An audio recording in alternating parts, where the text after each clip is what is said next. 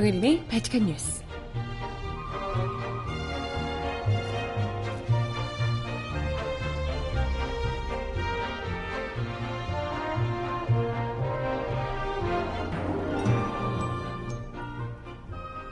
여러분 안녕하세요. 바칙한 뉴스 정혜림입니다. 북한이 또다시 미사일 시험 발사를 감행하며 한반도 정세가 경랑으로 빠져들고 있습니다. 다음 달 하순으로 예정되어 있는 한미 연합 군사훈련도 시작이 되면 지난 봄에 이어 또다시 한반도 위기설이 불거질 것이라는 전망까지 나오고 있는데요. 문재인 정부도 전에 없이 강경 대응으로 맞서고 있습니다. 정부의 대화 제의를 일체 거부한 채 미사일 발사를 감행한 데 대한 실망감이 엿보인다. 이런 분석도 나오는데요. 빠르게 요동치는 한반도. 정부는 과연 어떤 입장을 취해야 할지 함께 고민해 봅시다.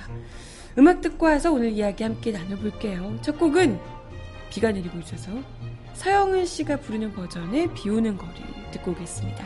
신청곡 있으시면 주세요.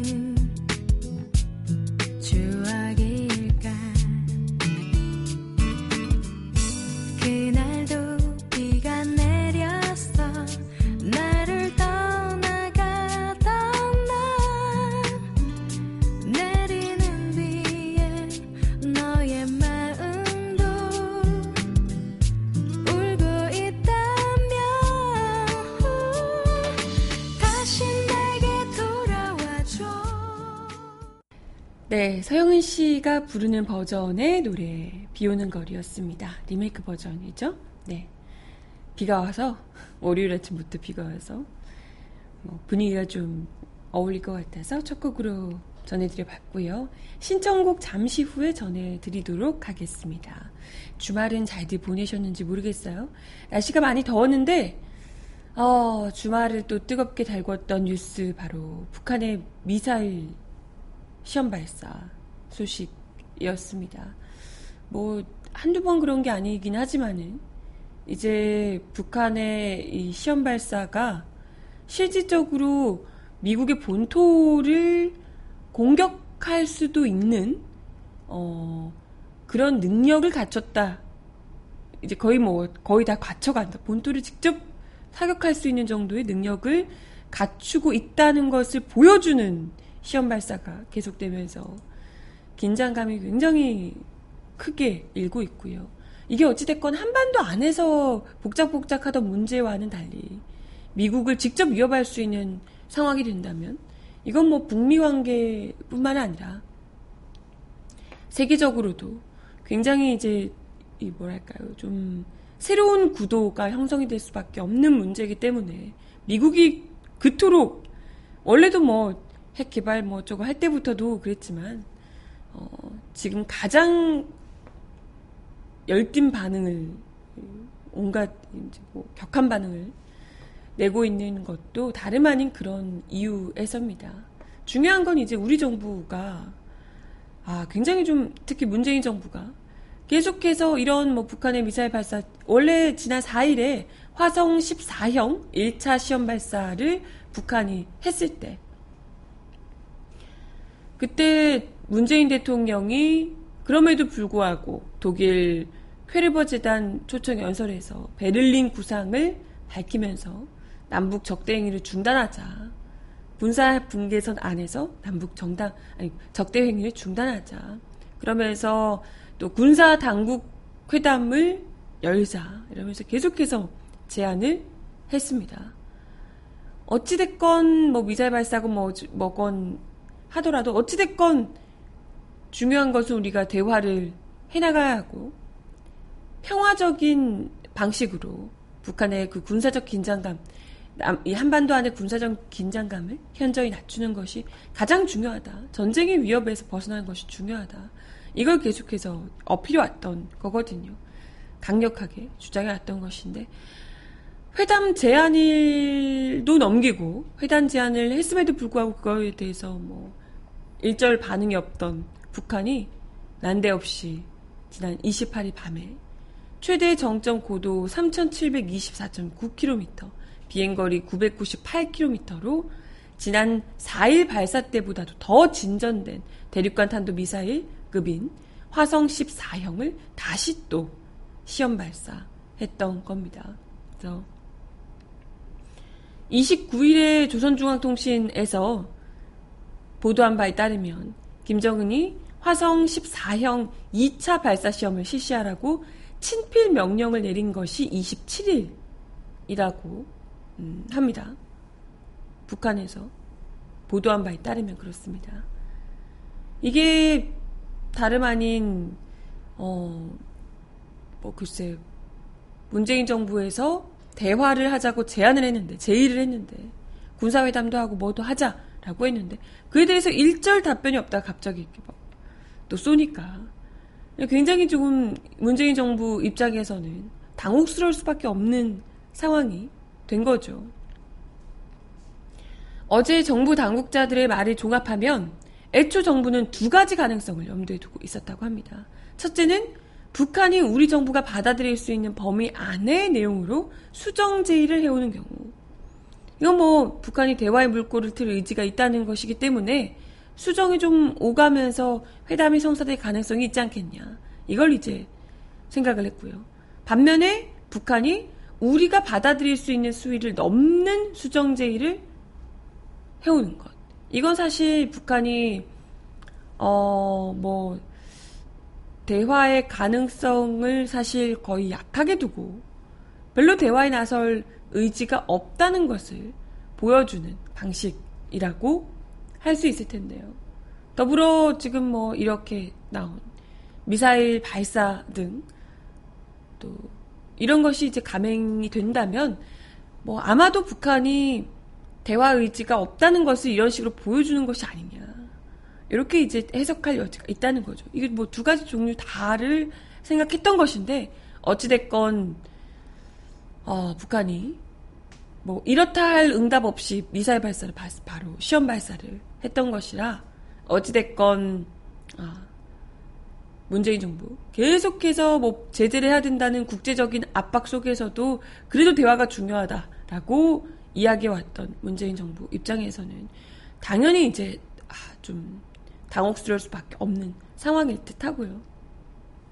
그럼에도 불구하고 일단은 뭐 문재인 정부에서 그럼에도 불구하고 대화의 문은 열려 있다라고 이야기하면서도 전에 없이 강경한 입장을 보이고 있습니다.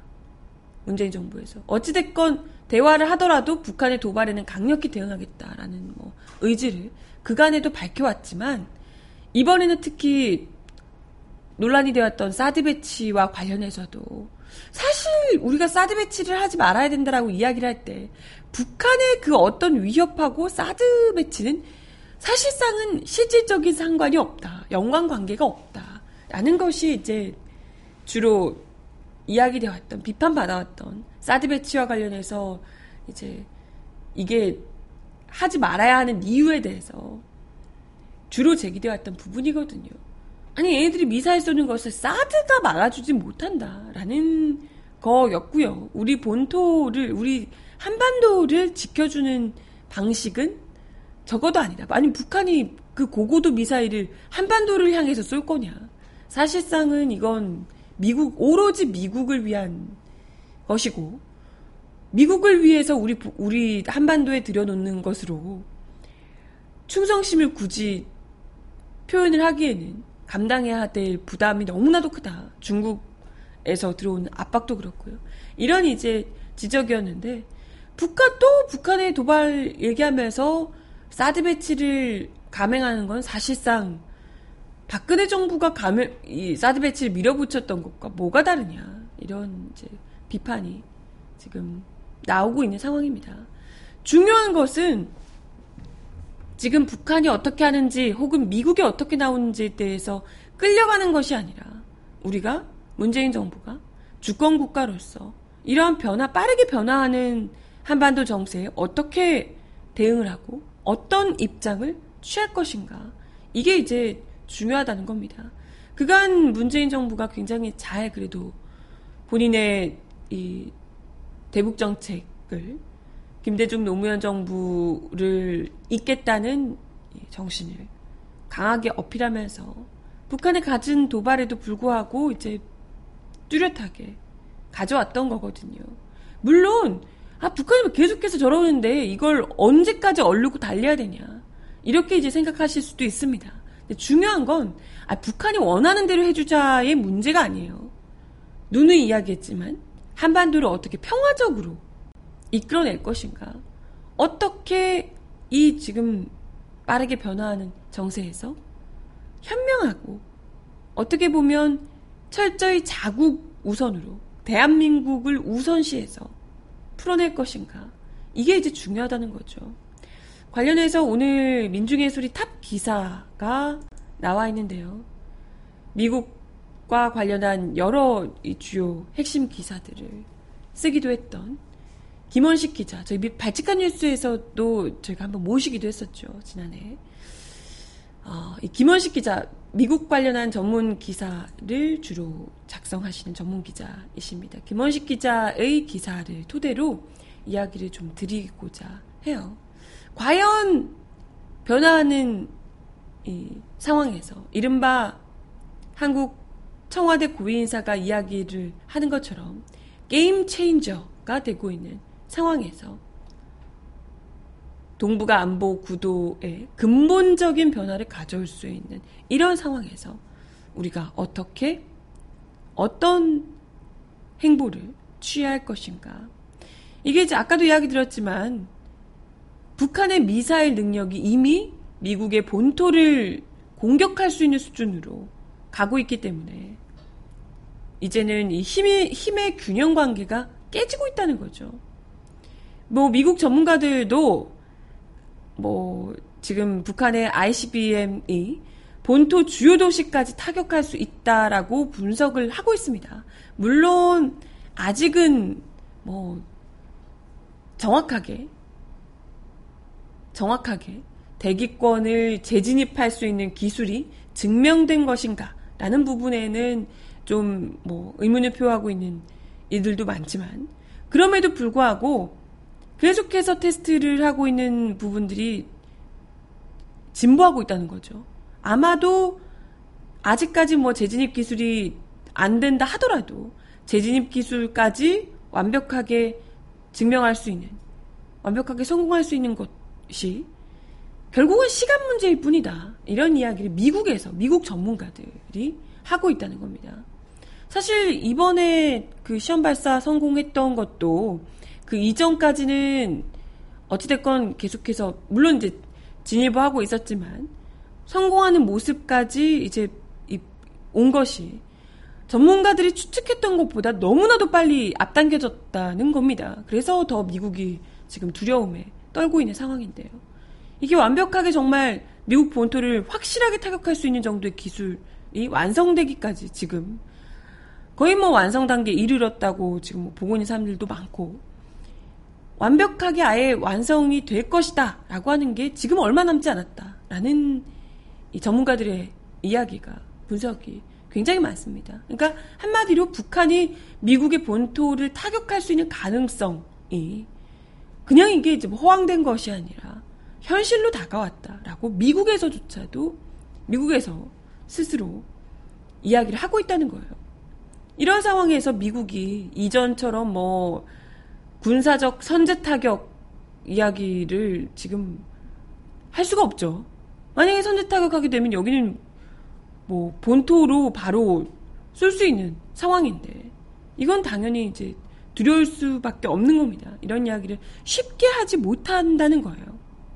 그리고 아 그러면 뭐 김정은만 죽이면 되는 거 아니냐 이런 이야기를 하시는 분도 계시겠지만 사실 북한이 물론 김정일, 김정은 이런 그 최고 지도자의 영향력이 굉장히 크긴 하지만 그걸 어찌됐건 이때까지 유지시켜 온 게 굉장히 그 뭐랄까요 거의 콘크리트화 되어 있는 우리나라 뭐 자유한국당 콘크리트 이런 정도가 아니라 거의 90% 이상을 유지시켜 온 그 체제라는 거예요. 체제 자체이기 때문에 체제 자체를 아예 깨부수지 않는 한 사람 한 명 죽인다고 이게 될 만한 문제도 아니라는 거죠. 이게 뭐 과연 죽일 수 있는가도 뭐 의문이지만 제거가 될런지도 모르지만 어찌됐건 어 물론 혼란스럽긴 하겠지만 그게 온전히 다 이제 망가질 것이라고는 보기 어렵다라는 거고요. 결과적으로는 어 미국 입장에서 지금 본토로 타격할 수 있는 가능성까지 지금 굉장히 높아진 상황에서 북한을 언제까지 지금 이때까지 해왔던 방식의 대북 관계로는 특히나 사실 이미 할 만큼 제재를 하고 압박을 했는데도 쟤네들이 말을 안 들었던 거잖아요.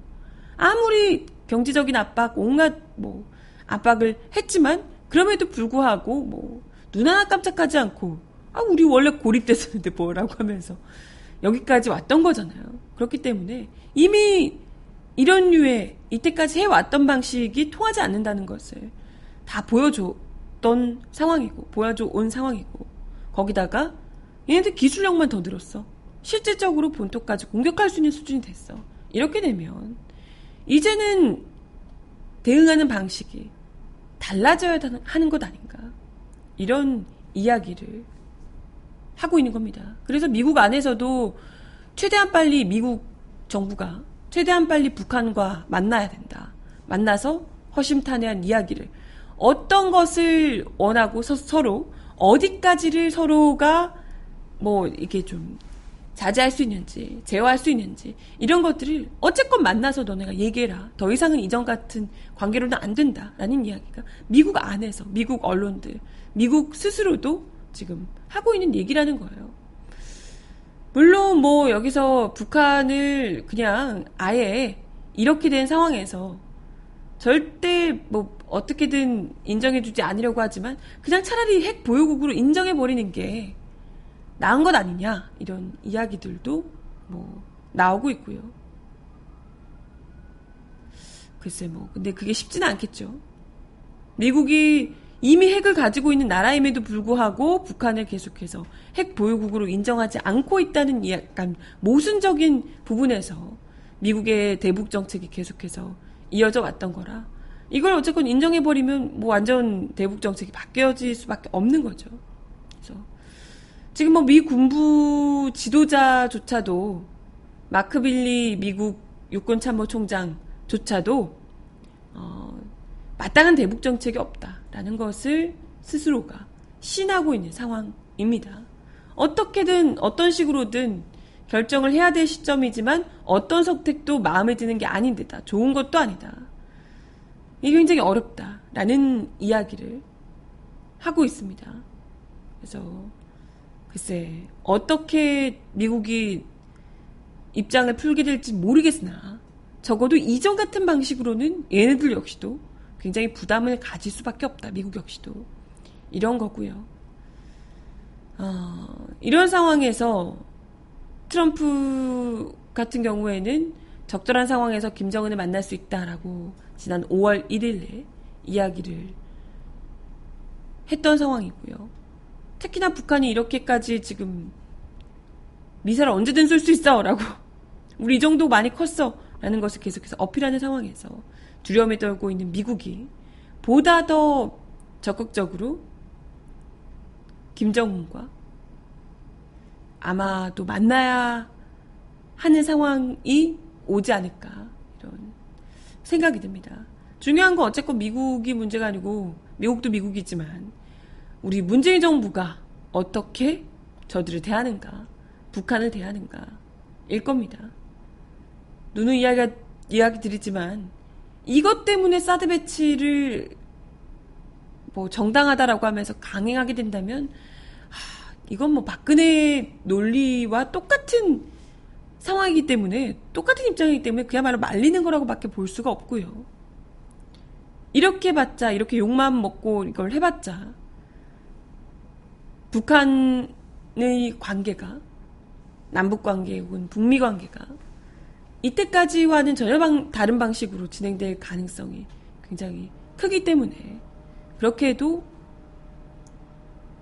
뭐 미사일 탄두 중량 확대, 사드 추가 배치 이런 것들이 문재인 정부에서 앞으로 남은 4년여를 이끌어갈 동북아 안보 지형, 어, 동북아 안보 정책, 동북아 외교에서의 이런 그 문재인 정부의 위상을 절대 높여줄 수 없다라는 거. 이미 동북아 지형이 전체적 지형이 정말 근본적인 부분에서부터 바뀌고 있다는 거예요. 이런 상황에서 뭐 아무 필요도 없는 실질적으로 뭘 해주지 못하는 사드 배치, 추가 배치 이런 것만 얘기한다면 아, 네. 답답함을 금할 길이 없다. 이건 정말 답이 아니다. 이러다 보면 이렇게 어디 헛다리 짚다 보면 정말 이건 빠르게 변화하는 동북아 속에서 정말 낙동강 오리알이 되는 수가 있다. 하, 이야기를 드리고 싶어요. 지금 갑갑하네요. 그죠?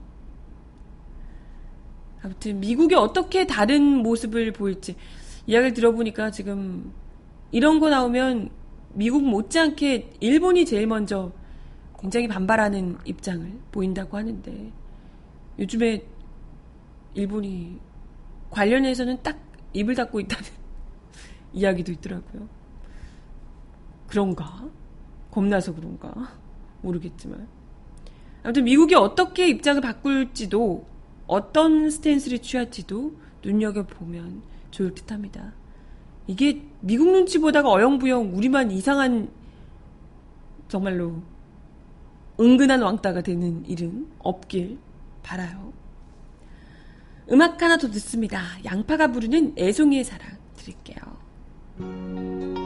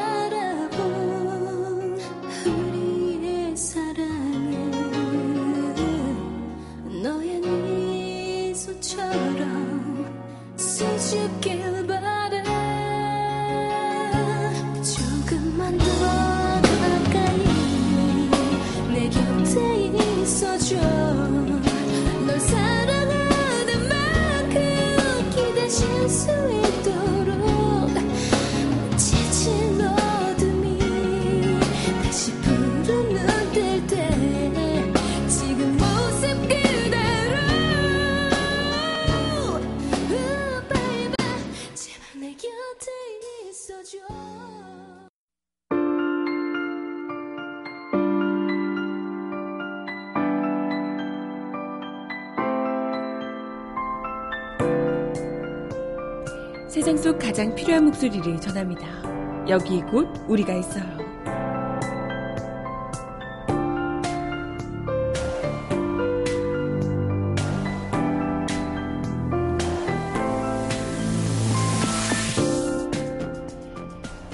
사드 발사대 추가 방침에 대해 경북 성주 주민들과 시민단체들이 강력히 반발하고 나섰습니다. 성주 주민과 시민단체들로 구성된 사드 배치 철회 성주투쟁위원회는 이날 성주군 초전면 소성리에서 반대 집회를 열고 박근혜에 속고 문재인 정부에 뒤통수 맞았다며 발사대 추가 배치를 즉각 중단하라고 촉구했습니다. 이들은 사드를 철회하랬더니 추가 배치가 웬 말이냐며 명백한 불법으로 절대 용인할 수 없다고 정부의 결정을 규탄했습니다. 참여연대는 어제 아니 지난 29일 성명에서 사드 부치 환경 영향 평가를 실시하겠다고 발표했던 정부가 추가 배치를 하겠다는 입장을 밝힌 것은 정부 스스로 내온 원칙과 입장을 부정하는 것과 다름없다고 비판했습니다. 또 북한의 미사일 발사를 구실로 미국의 동북아 미사일 방어 체계에 참여하겠다는 의사로 해석될 수밖에 없다며 북, 어, 문제 해결보다는 중국과의 갈등을 부추기고 동북아의 군비 경쟁을 악화시키는 것으로 귀결될 가능성이 높다고 말했습니다. 이어 참여연대는 이제라도 정부는 북한의 핵 미사일 실험과 한미 군사 훈련 동시 중단을 과감하게 결단해야 한다며 북한의 폭주를 막고 한반도가 파국으로 치닫지 않도록 대화의 입구에 설 수 있는 방안을 제시해야 한다고 촉구했습니다. 평통사는 전형적인 안보 포퓰리즘으로서 사드의 군사적 효용성과 관련해 효용성과 불법 논란을 그대로 몰아두고 아니 불법 논란을 그대로 묻어두고 사드 배치를 굳히기 하겠다는 것이라고 비판했습니다. 평통사는 환경 영향 평가를 사드 배치를 기정사실화하기 위한 한낱 요식행위로 요식행위로 간주하고 있다는 것을 드러낸 것이라며 박근혜 정부의 사드 배치 절차적 정당성 문제 삼으면서 제대로 된 환경 영향 평가를 진행하겠다던 자신의 정책에도 반하는 일이다라고 비판했습니다. 그러면서 평통사는 한미 연합 연습의 축소와 중단으로 북한의 핵미사일 실험 중단을 이끌어내고 한반도 비핵화와 평화협정 체결을 위한 협상 개시를 선도하라며 그것만이 평화 통일을 실현할 수 있는 유일한 길이라고 강조했습니다. 아이고 답답해지네요. 음악 하나 더 듣고 오겠습니다. 이적이 부르는 레인 들어요.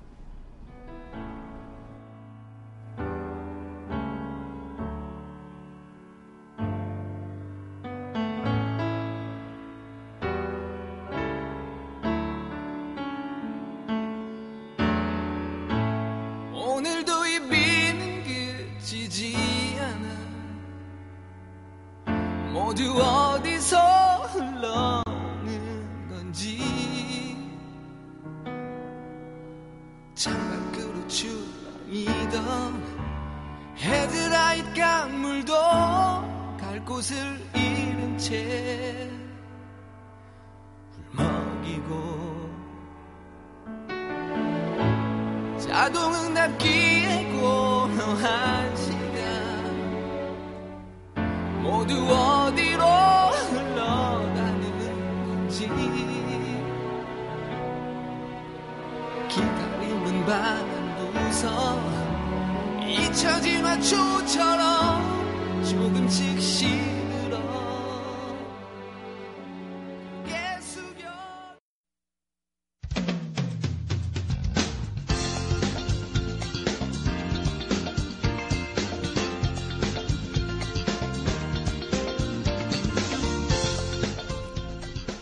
정하나의 바칙한 브리핑.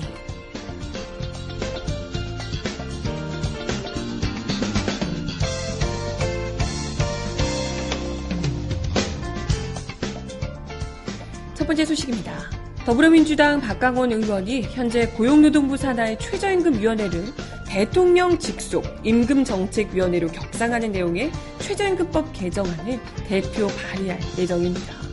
박 의원은 어제 보도자료를 내고 해당 개정안의 발의 취지에 대해 최저임금에만 제한하지 않고 임금 정책에 대한 포괄적인 위상을 부여해 강력한 조정자 역할을 맡긴다는 구성이라고 설명했습니다.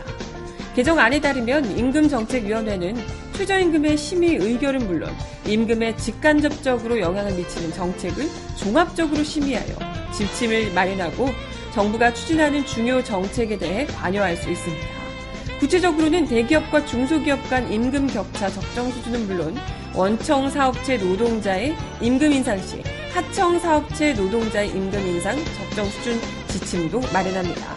또한 프랜차이즈 계약, 상가 임대료, 카드 수수료 등 자영업자의 소득에 영향을 미치는 정책에 관해 종합적인 조사를 진행하는 내용도 담았습니다. 아울러 노동자의 임금에 영향을 미친다고 판단되는 불공정한 경제적 환경에 대해서는 해당 부처의 정책 수립에도 관여할 수 있다고 하네요. 임금정책위원회 공익위원 전체는 국회가 추천 임명할 수 있도록 했고요. 독립성을 보장하며 공정성과 전문성, 다양성까지 확보해야 한다는 시민사회 의견을 반영한 결과라고 합니다. 박강원 의원은 현재 최저임금위원회 제도로는 근본적인 문제 해결이 어렵다며 임금정책위원회가 우리 사회의 불공정한 임금 구조를 개혁하고 사회적 합의를 견인하는 기구가 될 것이라고 내다봤습니다.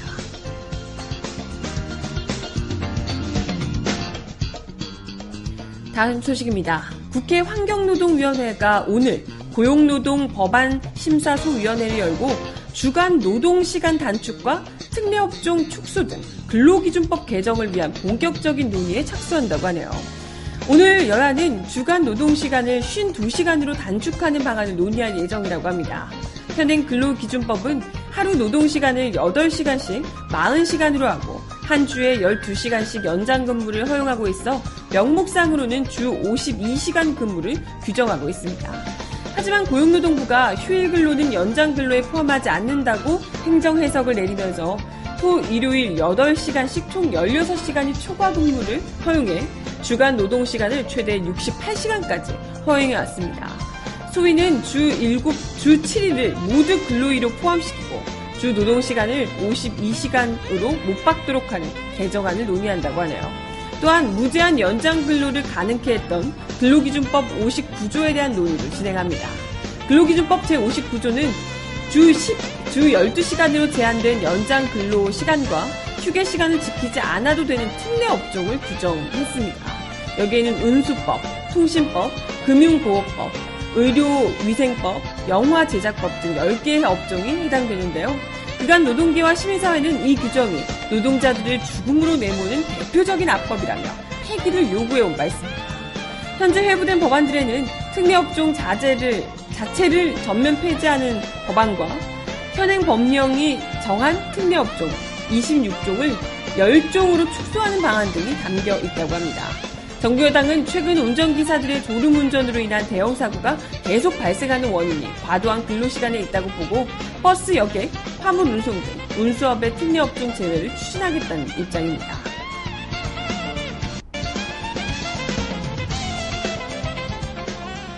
마지막 소식입니다. 문재인 대통령의 국정수행 지지율이 2주간의 하락세에서 벗어나 70% 중간대로 나갔다는 여론조사 결과가 나왔습니다. 집권 여당인 더불어민주당의 지지율도 올라서 2주 연속 하락세가 멈춘 반면 야사당은 일제히 떨어졌습니다. 여론조사 기관인 리얼미터는 CBS 의뢰로 지난 24일부터 28일 전국 성인 남녀 2,548명을 상대로 주간 조, 아니, 조사를 한 결과 95% 신뢰 수준의 오차 범위는 플러스 마이너스 1.9%포인트였습니다. 이에 따르면 문재인 대통령의 직무수행 지지율이 전주보다 1.6%포인트 오른 74%로 집계됐다고 오늘 밝혔습니다. 직무수행 부정평가는 19.2%, 모름 또는 무응답이 6.8%로 나타났다고요. 리얼미터는 문재인 대통령의 지지율 반등세는 초고소득 기업이나 개인에 한정된 증세 방침이 대다수 여론의 지지를 끌어냈고 한국당 소속 전 도의원의 레밍 발언 후폭풍에 따른 반사이익이 일부 영향을 미친 것으로 풀이된다라고 말했습니다. 다만 일간 집계를 보면 당청의 증세 방침에 대한 야삼당의 공세가 이어지고 각종 증세 또는 감세 방안이 둘러싼 논란이 퍼진 주 중후반에는 약간 하락하는 양상을 보이고 있다라고 이야기하기도 했습니다. 한편 야사당의 지지율은 모두 떨어졌고요. 특히나 국민의당이 창당 후 처음으로 4%대로 떨어졌다고 하네요. 일간 최저치를 갈아치우고 있다고 합니다. 음악 하나 더 듣고 와서 이야기 이어가 볼게요. 김태우가 부르는 사랑비 듣습니다. 아고. 네, 김태우의 사랑비 들려줘요.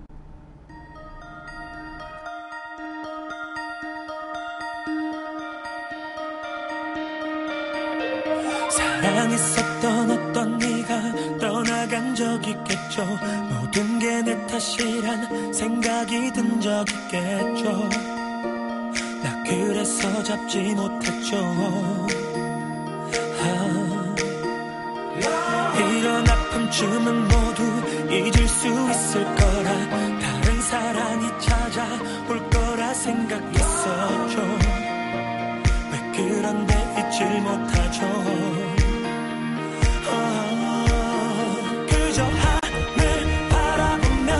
지죠. 다시 한번 나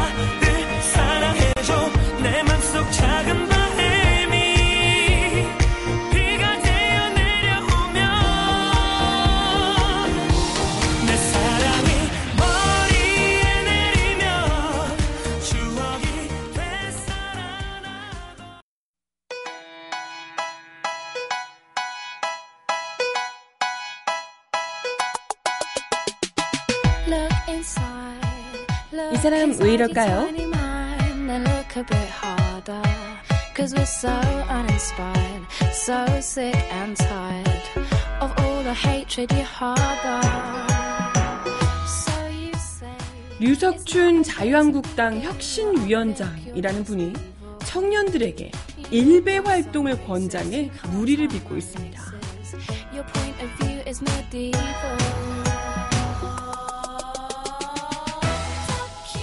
백희련 민주당 대변인은 어제 서면 브리핑을 통해 자유한국당 유석춘 혁신위원장이 청년들과의 간담회에서 일배 활동을 권유했다. 배석한 혁신 어, 위원이 일배충을 이제 욕이 아니라 캐릭터화됐다라는 망언을 스스럼없이 했다라고 지적하며 자유한국당은 스스로 일배 정당임을 인정한 것이냐 자유한국당 혁신이 지향점이 결국 일배인 것이냐라고 따져 물었습니다. 백 대변인은 자유한국당이 제대로 된 보수정당이 되기 위해 혁신을 하는 것이라면 관련 발언에 대해 국민 앞에 사과하고 국민이 인정하는 혁신을 하길 바란다. 라고 요구했습니다. 어머, 혁신이 있나요? 그들이 원하는 것이 바로 일배가 가는 방향일 텐데. 왜 아니겠습니까? 앞서 지난 28일 자유한국당 혁신위는 서울 마포구의 한 카페에서 30여 명의 청년 대학생들과 만나서 대화를 나누는 자리가 있었는데요. 혁신위와 여의도 연구원 청년정책센터가 공동으로 기획했던 이 행사에 자유한국당 대학생위원회와 대학생 소속 대학생 포럼 소속 청년들이 나왔고 당에서는 류 위원장을 포함한 혁신위원들과 이재영 최고위원이 참석했다고 합니다. 보도에 따르면 이 자리에서 귀족 노조, 농약 급식처럼 직관적으로 논리를 설파할 수 있는 네이밍을 잘해야 한다라는 지적이 나오자 유 위원장은 대중에게 어필할 수 있는 새로운 용어를 선점하는 일이 당이 할 일이 아니라 정치 평론가들이 할 일이다라고 규제하며 규정하며 일배하세요. 일배 많이 하시고 라고 권유를 했다는 겁니다. 그리고 최범 혁신위원은 예전에는 일배충을 처음 들었을 때 욕인 줄 알았는데 자기들끼리 배충이 배충이 하다 보니 욕의 의미가 사라졌고 캐릭터화까지 시켰다. 그러자 류 위원장은 일배를 캐릭터화한 인형 예쁘다 라고 맞장구를 치기까지 합니다.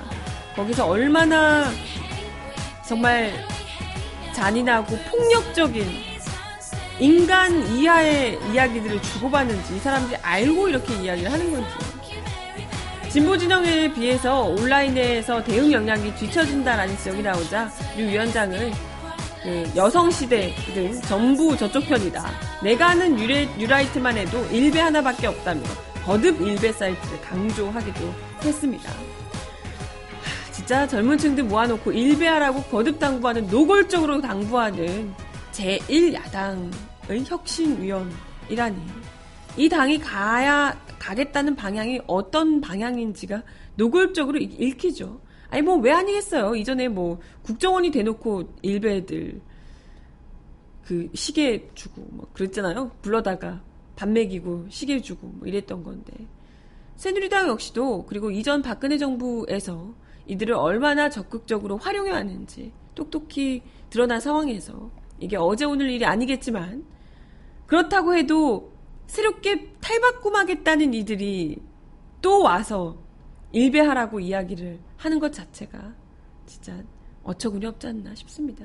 뭐 이뿐만이 아니고 그 뭐 한국당이 틀딱들 지지를 받는데 뭐 이렇게 하면서 틀딱이 틀니와 딱딱거린다 뭐 이런 표현을 합성한 거라고 노인층을 비하는 말이라고 하네요. 틀딱이들 지지를 받는데 뭐 이렇게 이야기를 하기도 했었다고 합니다.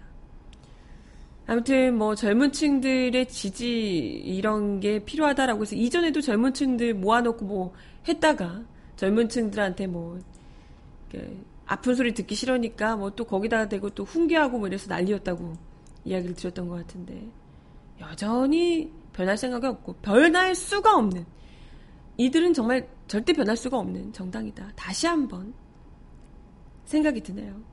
그죠? 아, 근데 일베 이런 데는 정말 법적으로 문제가 돼야 되는 그런 사이트가 아닌가 싶은데요. 네, 마지막 곡 들려드리면서 인사드리겠습니다. 거미가 부르는 나의 그만 잊어요. 들려드릴게요.